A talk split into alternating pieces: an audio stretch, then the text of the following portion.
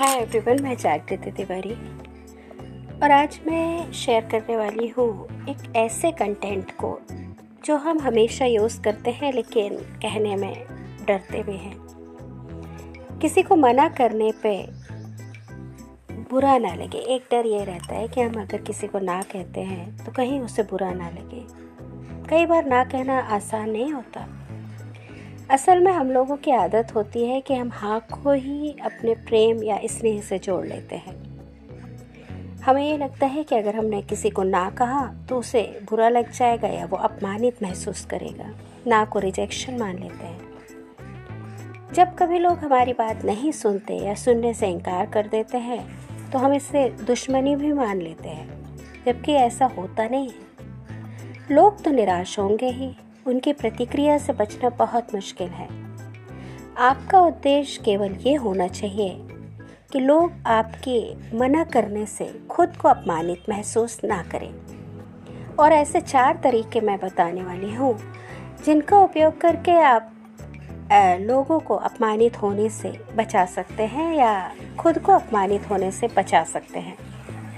जैसे, पहला, जब आप किसी को मना करने वाले हों तो कारण कोई भी हो सकता है।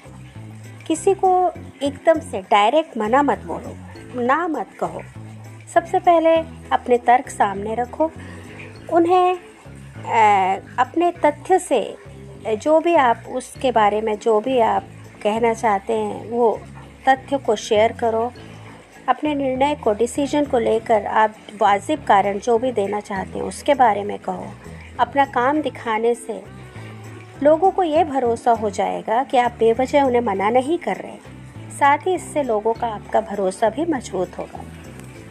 दूसरा, लोगों को ये बताइए कि आप अपने पोस्ट के वैल्यूज़ की बहुत अच्छी तरह से जा, समझते हैं। उनसे सहानुभूति भी रखते हैं। कोई भी निर्णय पूरी तरह गलत या पूरी तरह सही हो, ऐसा बहुत कम होता है। निश्चित करिए कि आप दूसरे के पद से जुड़े उनके मूल्यों को पूरी तरह से रिस्पेक्ट करते हैं। दूसरों को सम्मान देना बहुत ज़रूरी है, क्योंकि यह आपके आपसे रिश्तों से भी जुड़ा हुआ है। जब आप सीधे व्यक्त बोलते हैं, जैसे, इस बात का केवल एक ही रिज़ल्ट है, या सही जवाब ये है कि तो बजाय लोगों को किसी बात का यकीन दिलाने के, आप उन्हें अपने से दूर कर देते हैं। इसके बजाय ये कहिए कि मेरा ऐसा मानना है कि, और उसके बाद अपने रीज़न बताइए। आपके शब्दों में विनम्रता होनी चाहिए, संकल्प होना चाहिए। बेवजह किसी लड़ाई झगड़े से, पढ़ने से हमेशा बचना चाहिए। जब आप किसी अधिकारी पद के व्यक्ति को ना कहते हैं तो उनसे ना कहने की इजाज़त लीजिए। आप कह सकते हैं, आपने मुझे नया प्रोजेक्ट लेने के लिए कहा, लेकिन मुझे लगता है कि ये मेरे लिए ठीक नहीं है। मैं अपनी वजह भी बता सकता हूँ। अगर आप नहीं सुनना चाहते तो मैं काम ज़रूर लूँगा और अच्छे से करके दूँगा। बताइए, क्या करूँ?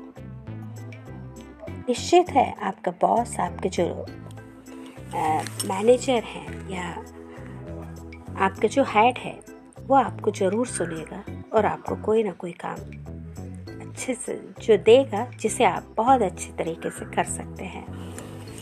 इस तरह का विश्वास आपको दिलाना है। हमेशा चुनौतियों का स्वागत करिए। हर काम में बेस्ट देने का प्रयास करिए। सर्वश्रेष्ठ के साथ प्रतियोगिता करने की इच्छा रखिए। जब तक आप किसी बड़े चैलेंज का सामना नहीं कर पाए, तब तक आप समझ ही नहीं पाएँगे कि आप में कितनी पावर है। विनर्स से सलाह लीजिए।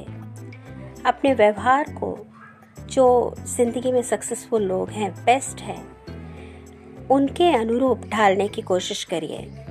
उन लोगों पे दांव लगाइए, जो ज़िंदगी का बेस्ट फॉर्म में ले जाना चाहते हैं, सक्सेसफुल होना चाहते हैं।